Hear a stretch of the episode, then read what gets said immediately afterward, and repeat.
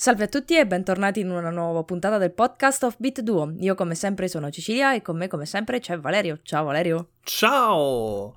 Allora, dobbiamo parlare di una cosa. C'è stato un Beh, enorme come evento. stai? Come, cioè, eh, ok, va bene. Va bene, diciamo, come stai? Bene, grazie te. Perfetto, tutto a posto. Parliamo degli Oscar. sì, ci sono stati gli Oscar e ci sono stati anche dei premi interessanti, quindi dobbiamo parlarne. Allora, partiamo dalla bomba. Eh, Avatar ha vinto un solo premio. Miglior effetti speciali. No, la vera bomba è la miglior canzone, Valerio. È vero? Io sono però molto deluso che non sia stato nominato per altre categorie. Perché RRR S- è il miglior film dell'anno, punto. Esatto, è la miglior bromance del millennio. e io sono stato a vedere Everything Everywhere All at Once, il film che ha vinto 7 Oscar ed è stato nominato per 10. Sì, vale, però aspetta, eh, cioè, eh, RRR, No. RRR, Sì. Avavav, ha vinto la miglior canzone con il brano Nacho Nacho, quello del ballo, Sì. bisogna dirlo. Sono contentissimo. Esatto, cioè, canta, che bello, che bello, che bello. Quest'estate tutti a ballarlo. Ovvio, adesso lo scopo sarà impararlo e ballarlo per tutta la durata della canzone come hanno fatto loro. Wow, è difficilissimo. E non, e non morire di infarto, quindi mi raccomando, se lo fate a casa, per favore munitevi di un defibrillatore perché vi servirà. Sì, sì, sì, eh, come minimo proprio, soltanto sotto supervisione di qualche medico questo si può fare. Quindi fatelo a tutte le feste di paese dove le ambulanze le pagherà la, la Proloco del posto. Bene, seguiteci per altri consigli su economia e salute. Su come non morire. Ma andiamo avanti. Tu hai qualche cosina da dirci? Di novità, di news? Mm, sì, ho delle news. Sono due, eh, bar- bello interessanti. Ehm, non so se ti ricordi per caso, un certo anime uscito diversi anni fa con il nome di, almeno in Italia, di Ultimate Muscle. Come no, io sono un appassionato, li conosco tutti. Mi stai prendendo in giro, vero? Ovvio. Ok. Non ti ricorda per caso niente una canzone con il riso mi piace la ciccia? Cosa? cosa Oh cosa mio mi Dio, se- oh, ok, è un altro anime che ti devo far vedere, ma sarà trash. Comunque, eh, la notizia riguarda il fatto che hanno annunciato un eh, sequel finalmente, eh, anche se in Giappone in realtà ci sono state molte altre serie. Questa nuova serie eh, cadrà esattamente con eh, il quarantesimo anniversario della primissima uscita in Giappone di questa, di questa opera. Spero che arrivi eh, qualsiasi cosa stiano facendo, ma sembrerebbe essere un anime dalle visual che hanno pubblicato su Twitter. E spero che arriverà in Italia, spero che arriverà doppiato e magari con i doppiatori della serie del 2000 perché mi piaceva da morire. Fa spaccare dalle risate, praticamente è un anime su il eh, wrestling, praticamente, Ok. dove ovviamente tutti i personaggi sono super strani, eh, tipo c'era, mi ricordo addirittura un mega crostaceo umanoide, eh, una cervo umanoide, cose del genere. Ovviamente tutti hanno dei poteri e delle mosse assurde, cercano di farci anche le backstory tragiche con alcuni personaggi e la cosa divertente però è che il protagonista eh, viene da un eh, pianeta di super palestrati, ma lui è super fifone. E quindi ogni volta sul ring se la fa sotto. Poi però, tipo Super Pippo, e a lui si sbloccano le cose quando mangia il riso con la ciccia. È Ah. così stupido e demenziale questo anime che io non vedo l'ora che ne esca un'altra E un'altra ovviamente ti è venuto il paragone con Super Pippo e non con Braccio di Ferro. Sei veramente una donna di altissima cultura. Perché sì, dai, è troppo mainstream braccio di ferro. E quindi comunque io aspetto con ansia che esca questa cosa. Me lo vedo sottotitolato, ovviamente, se non esce in Italia andrò su Crunchyroll, lo troverò lo stesso, sono sicura che succederà tutto ciò. E non vedo l'ora di ridere della demenza di questo anime. Il riso con la ciccia, molto bene, molto bene. Pubblicherò la canzoncina. Dopo, questa, dopo l'uscita di questa puntata pubblicherò il link con il video della canzone, è bellissimo. Ok, perfetto. Comunque, questa non è l'unica no- news che ho su nuove uscite. O Sì? meglio, su annunci. Perché a quanto pare, eh, si sapeva già, leggiava già eh, la notizia, Netflix farà una serie su Horizon, il gioco della Ah, Play. della Sony. Sarà molto probabilmente in uh, live action. Non si sa niente eh, ancora di questa serie, tranne che gli showrunner saranno alcuni eh, che hanno diretto The Umbrella Academy, sempre di Netflix. Ok, carino. E quindi eh, speriamo almeno in una buona scrittura della serie. E eh, alcuni rumor eh, dicono che la... gli eventi di questa serie non saranno quelli della serie del gioco, ma si potrebbero svolgere addirittura mille anni prima degli eventi del gioco, dove Mille praticamente... pri- Ma quanto era passato dal- dall'età nostra all'età nel gioco? Non mi ricordo, era... tanto perché eh, probabilmente appunto la serie coprirà la caduta della civiltà originari- originaria e quindi eh, l'instaura- io spero che questa serie sarà sulla creazione, sulla nascita delle varie culture che stanno all'interno di Horizon perché, Interessante. perché ce ne stanno diverse quindi di materiale su cui lavorare è- ce n'è parecchio e spero appunto che non seguirà le vicende del gioco ma che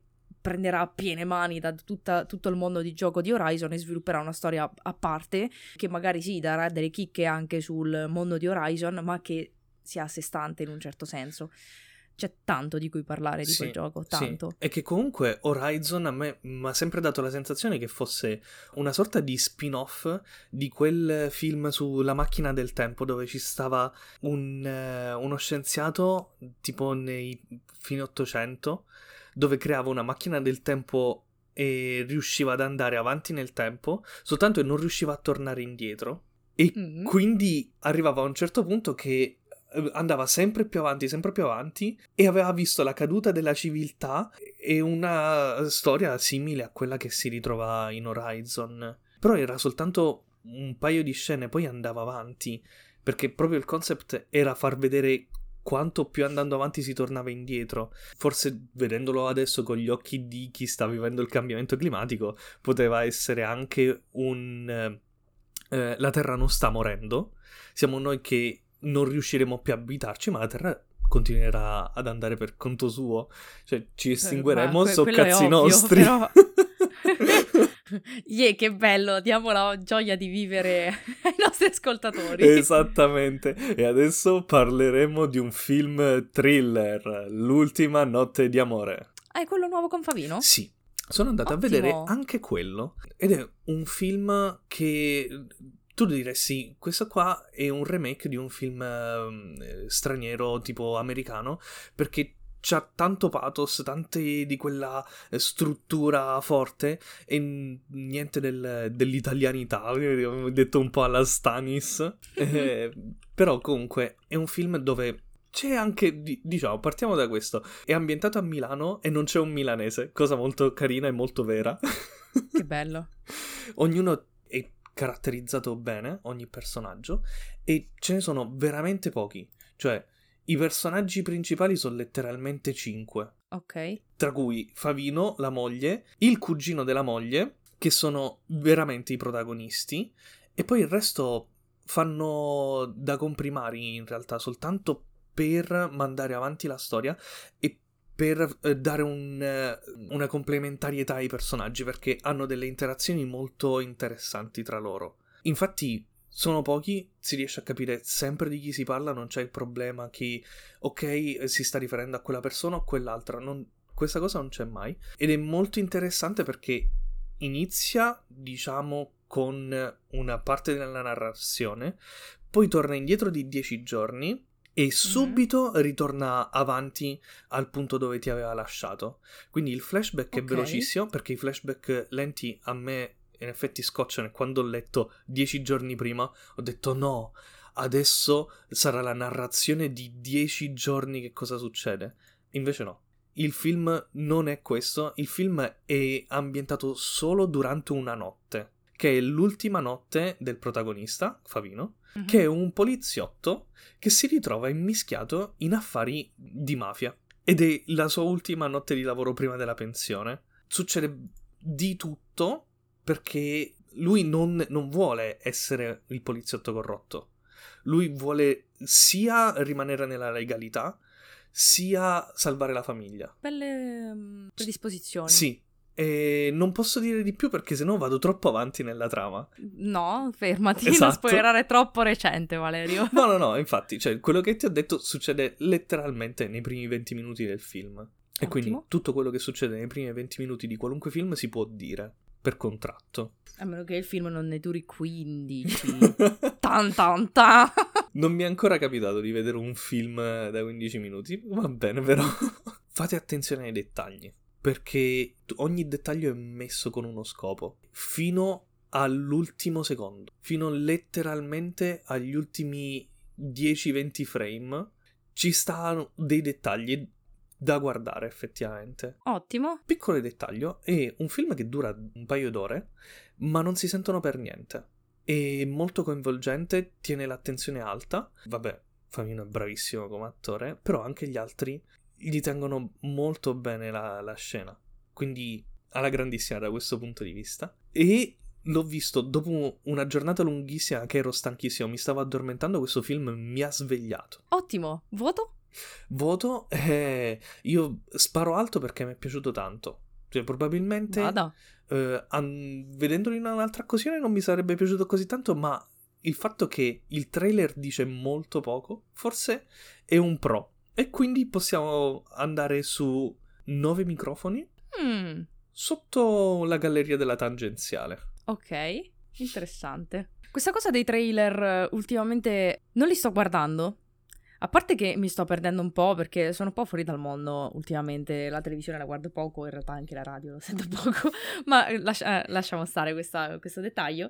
E comunque da quando ho visto il trailer al tempo di Doctor Strange, il secondo, Che aveva fatto vedere E- un po' troppo. No, no, il problema è che avevano fatto un trailer che sembrava, cioè mi aveva creato delle aspettative per un film e una trama completamente diversa. Ho guardato il film, il film mi ha fatto ridere perché mi piacciono determinate scelte di, di Raimi, ma in generale perché mi fanno ridere più che altro, ma il film in sé per sé, per la trama, eccetera, eccetera, mi ha fatto un po' schifo. Quindi da quel momento io ho deciso di non guardare più trailer. Sì, specialmente della Marvel, e mi godo molto meglio i film perché non mi ci creo delle aspettative prima, o meglio, se ce l'ho, sono delle aspettative che mi faccio io magari su quella storia dei personaggi se li conosco e basta, e Mhm. poi me lo vado a godere al 100%. Ultimamente, però, un trailer l'ho visto, che era quello di The Whale, il film con Brendan Fraser Mhm. che sono andata a vedere poi al cinema. Però questo trailer effettivamente erano letteralmente tre frasi messe lì Sì. e due scritte in sovraimpressione. Allora, io questo film l'ho guardato con molta attenzione e ripensando anche dopo a caldo e anche a freddo su alcuni dettagli utilizzati, mi si gelava il sangue, ma perché Sapevi. sono stati messi. No, no, sono state messi in maniera magistrale tanti dettagli che magari non ci vai a fare caso. Eh sì, Allora, non lo film- noti fin quando non l'hai visto. Esatto, cioè uno, uno si nota subito. Perché il film è girato in quattro terzi.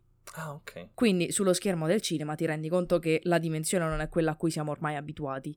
E infatti il film inizia che lo schermo è nero, con scritto eh, interlocutore in alto a sinistra, e il campo si va via via allontanando per farti vedere che quello è un riquadro di una webcam di una videolezione perché il personaggio che interpreta Brendan Fraser è un istruttore un insegnante eh, che, che sta spiegando, sta facendo lezioni a dei ragazzi, ma la sua telecamera è spenta. È, spe- è spenta perché è veramente tanto obeso il personaggio e si vergogna di farsi vedere per come è, per come si sta riducendo. Il film è pesante, è molto psicologico. Dal trailer sembrerebbe quasi che il protagonista effettivamente è solo Brendan Fraser, ma tutti i personaggi all'interno, che sono Brendan Fraser, l'amica e altri due personaggi e mezzo perché uno si vede veramente poco.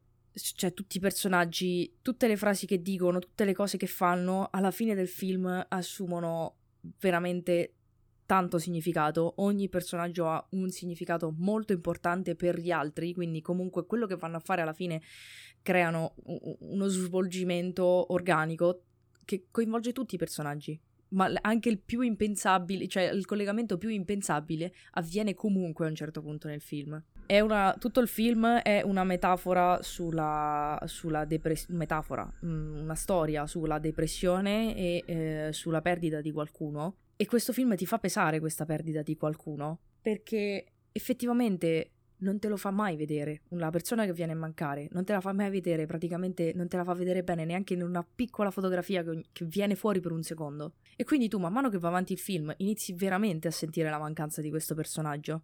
Inizi a sentire a vedere le fatiche del protagonista, fatiche psicologiche, perché tante cose che vengono scelte, anche semplicemente un oggetto che cade a terra, considerando che lui è obeso, per, per lui un oggetto caduto a terra, se non è recuperabile tramite la, la pinza prendi oggetti, per lui ormai è irraggiungibile, o comunque rende tutto molto difficile, quindi c'è da fare tanto sforzo fisico e mentale per sbloccare delle fasi della sua psicologia più che altro. E quindi se ti metti a guardare tutti i dettagli che non sono mai messi a caso, diventa sempre più pesante questo film. Perché ti fa veramente capire quello che. capire. Empatizzare con quello che stanno passando i personaggi. Ed è pesante. Perché tutto il film poi è girato in quattro terzi. Che l'ultima parte devo confermare, non lo so, però forse solo alla fine cambia il formato. E tutto quanto è girato all'interno della casa del protagonista, che è squallida. È squallida come ormai sta diventando, perché ormai è caduta anche la stessa casa nel, nel, nel baratro della depressione. Quindi tutto quanto è veramente pesante. Bisogna prepararsi un attimo per guardare questo film, perché non, non ci si può andare a cuor leggero. Perché passatemi il termine, sono stronzo se ci vai a guardare questo film al cuor leggero. In effetti, cioè, mette una pesantezza solo sentirne parlare. È pesante, è pesante veramente, però è veramente f- scritto e, e, e, diretto bene, perché tutto, tutto quello che succede nello schermo, tutto quello che dicono, tutto quello che non dicono e tutto quello che succede nell'ambiente serve per farti immede- immedesimare in un certo senso e calare nella situazione dei personaggi, che è tosta, è tosta. Quindi, film riuscitissimo. Secondo me pure questo si poteva vincere qualche altro Oscar oltre che il miglior attore, perché Brendan Fraser non è ingrassato così tanto per fare questo film. Certo. Gli hanno fatto una bodysuit. Infatti e... hanno fatto non miglior attore, miglior um, trucco. Tutte e due le hanno vinti, li hanno vinti, eh. Quindi le ha vinti tutte e due ed effettivamente è, è stata fatta molto bene quella bodysuit e è veramente ingombrante, cioè anche vederlo muovere nella scena proprio ti dà un senso di, di pesantezza, di perdita de, de, de, di, di qualsiasi voglia di andare avanti. Chissà come sarà stato recitare dentro a quella cosa. Sicuramente molto caldo, secondo me tutto il sudore che stava sudando era vero. Eh, probabile. Comunque, ripeto, film molto molto riuscito. Anche il, penso che il formato in quattro terzi sia stato scelto proprio per ingabbiare lo spettatore dentro quel rettangolino nero Mm-mm. che era la sua webcam. Quindi già, già da lì, sinceramente a me già da lì mi si è girato il sangue perché ho detto, oh no, è un riquadro e tutto il film è in quattro terzi, oh mio dio, già questo è pesante. Vabbè, per come è stato girato, per come è riuscito il film, io gli do 9,5. Ah, gli darei anche 10 in realtà, perché non gli do quel 10, quel mezzo voto, perché ci sono alcune cose che ti fanno incazzare comunque in questo film, però è così che vanno a volte le cose. Ah boh, e quindi ti fa incazzare ingiusta. perché... Esatto, no, ti fa incazzare perché tu dici, cazzo, queste cose possono succedere davvero a, a, alle persone, ti fa pensare, sì. cioè è pesante, quindi... e ti fa incazzare. Però Nove e mezzo microfoni, microfoni staccati dalla cassa. Oh no. allora, parliamo, di cose, parliamo di cose un po' più felici. Allora, stavamo dicendo prima di Everything Everywhere All at Once. Dimmi, dimmi, che non sono riuscita ad andarla a vedere, ma ero molto curiosa. Sì, l'ho dovuto recuperare perché effettivamente era passato un po' in sordina qua in Italia come distribuzione, almeno all'inizio. Dopo che ha vinto sette Oscar, l'hanno rimesso dappertutto. È esploso, ovviamente. Ovviamente. E che comunque è un film che è costato pochissimo. Non, non, ci sono cifre esattissime, però sta tipo tra 15 e 20 milioni di dollari. Che mm, è, è, come un film di Natale degli anni 90 praticamente. E ne ha incassati 150. Che è un risultato. Possiamo dire che è proprio un risultato. Eh beh, sì. Allora, un film. Io non, non sapevo che cosa stavo andando a guardare.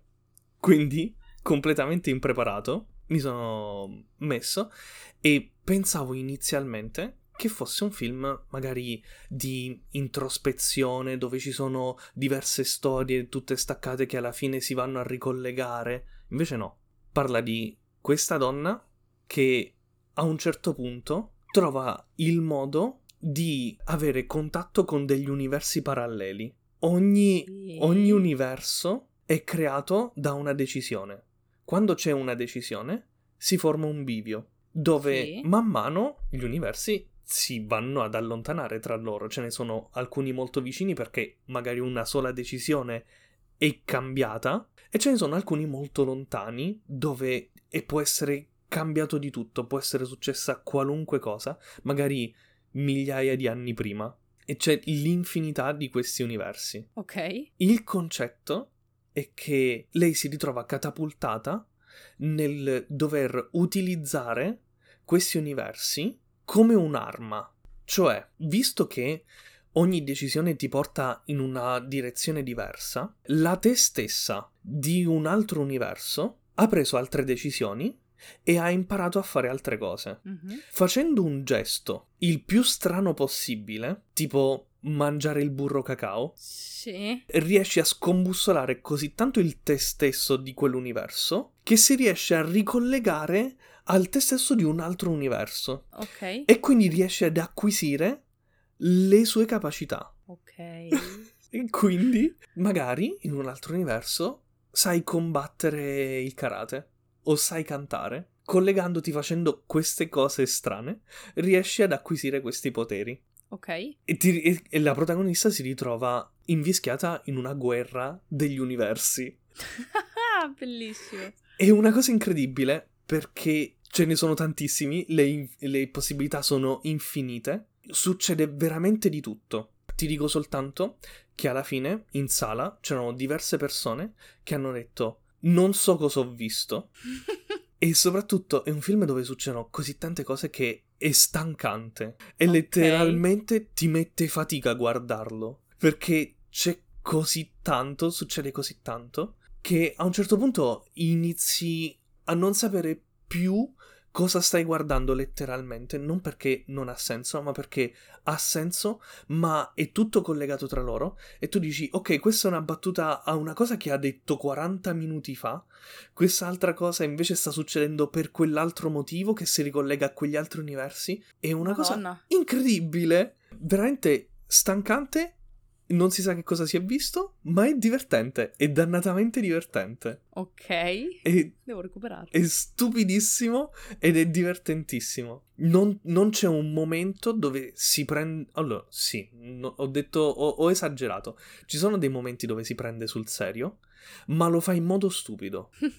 Comunque ci, de- ci piace. ci deve mettere sempre un- una stronzata in mezzo. E quindi anche se f- deve fare un discorso eh, molto articolato, molto filosofico, non lo fa in modo serio. C'è comunque qualche cosa che deve stonare e che ti deve far dire: Ok, è un discorso bellissimo, ma il contesto è completamente idiota e non vi dirò niente di queste cose perché è bello Ok. da scoprire. Sì, sì, no, no, non dire niente se no rovini magari la scena. Esatto, e ce ne sono tante di questo tipo. Però al tempo stesso non gli posso dare un voto altissimo. Ha vinto così tanto. e Io in realtà. eh, Ha vinto così tanto che per compensare io adesso gli do un 1. No!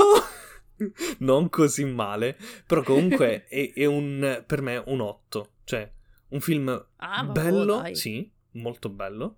Ma Però s- s- non è pesante. È stancante. Letteralmente non è pesante. Perché. Eh, sì, stancante. Me, me lo potrei rivedere anche subito e magari vorrei rivederlo per capire diverse cose, però so che dovrei essere molto in forma per poterlo fare. Sì, guardiamolo insieme, ti prego. Va bene, andata. Ok. E quindi... Visto che finalmente sono riuscita a farti iniziare a guardare qualcosa.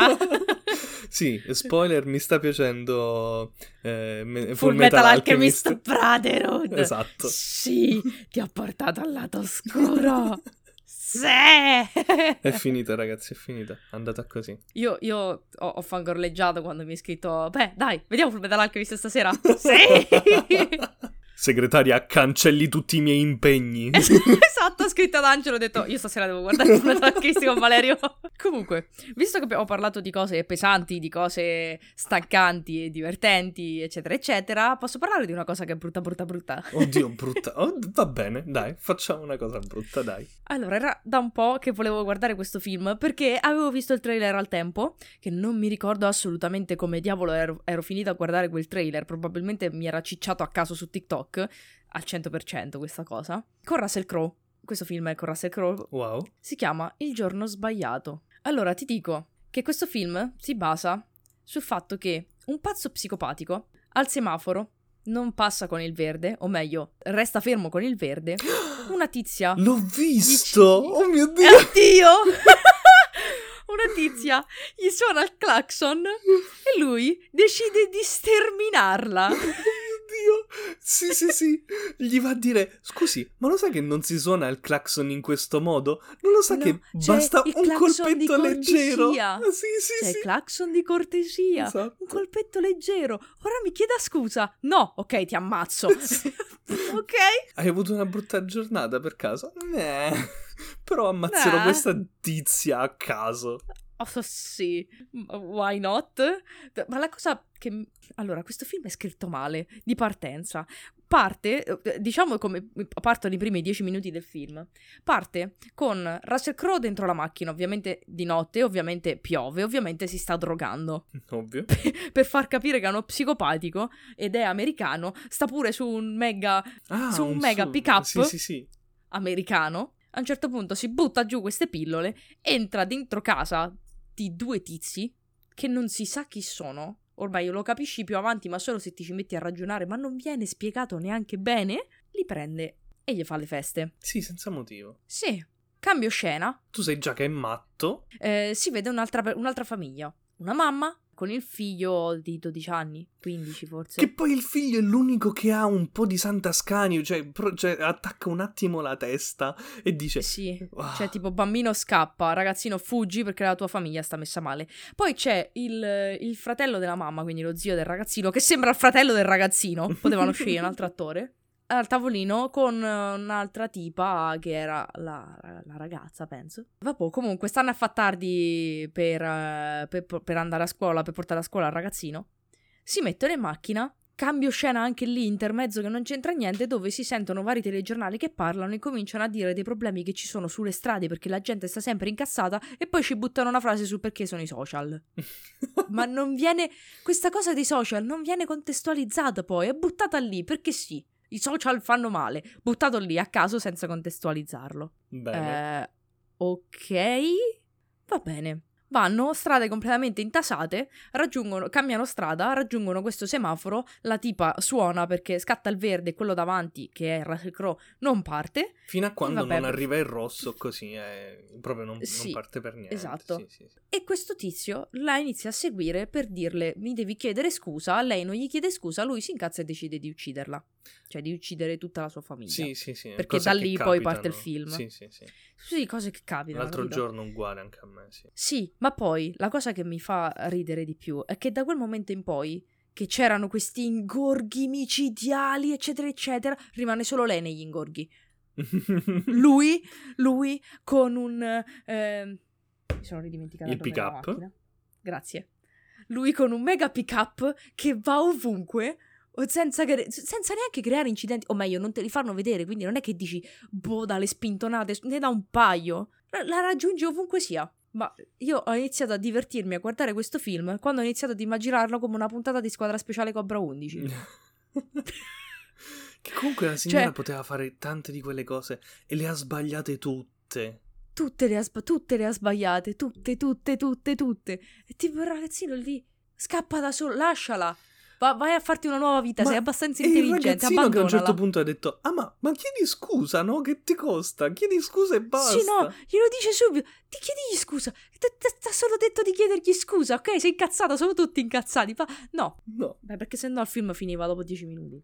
Neanche. Di- Comunque. Possiamo dire che è un film istruttivo, però. Distruttivo. Istruttivo perché ti insegna a dare retta a tuo figlio quando ti dice chiedi scusa. Soprattutto quando c'è un tizio che ha una macchina che è il triplo della tua.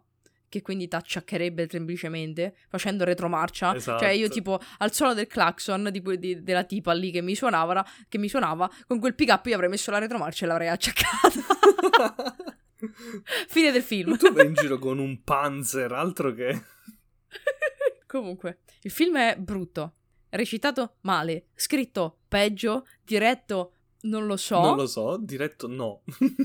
diretto no, esatto, autogestito. Quindi voto 3. Allora, se lo intendi come una puntata di squadra speciale con Brown ci potrebbe arrivare al 5, ma considerando che non lo è, è un 3. Secondo me non è un... così pessimo, ma sicuramente non è sufficiente.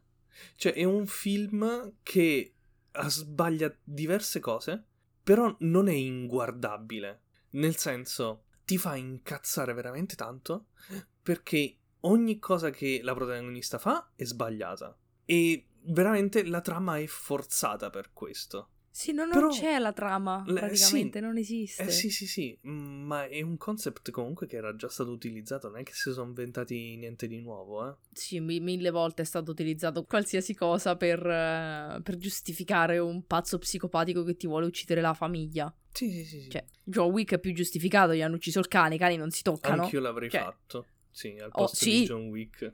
Sì, sì, assolutamente. Chissà se la prossima volta parleremo di John Wick, visto che sta uscendo in questi giorni. Ah, a me mi manca ancora il terzo, quindi io no. Aia! Devo vederlo, lo so, lo so, lo so. Tornano Comunque i non ho cani, dato... eh, Non ho dato... i. Non ho... No, beh, Dio no. No, nel Basta, ter- lasciateli in nel pace, terzo ha, sì. sterminato l'intero Nel, canile. nel terzo tornano i cani, ci sono, ci sono i Ah, cani. sì, voi mastini Eh, giganti. Bellissimi. Comunque, bellissima la locandina con quei mastini. Comunque, eh, non ho dato dei microfoni, a parte che ho detto che sono tre. Ok. Sono dei microfoni con eh, delle sgommate sopra perché sono passati col rosso sulle strisce pedonali e l'hanno acciaccati. Io, io li avrei fatti forellati con un eh, con colpi di pistola, però va benissimo. Usa di tutto ma non una pistola. Eh, eh, allora, scusami, non è ambientato negli Stati Uniti, ti sei confusa. Hai ragione. Cavolo. Era, era in Canada. No, in Canada queste cose ferrate no, non sono troppo fanno. gentili. Comunque, direi che dopo questo film schifo Sì, possiamo anche concludere la nostra puntata. direi di sì. Quindi vi ricordiamo che come sempre tutto quello di cui abbiamo parlato lo metteremo nella descrizione dell'episodio. Se volete restare sempre aggiornati seguiteci su Instagram e soprattutto Telegram per chiacchierare con noi e niente, a più avanti nella vita. Ciao! Ciao!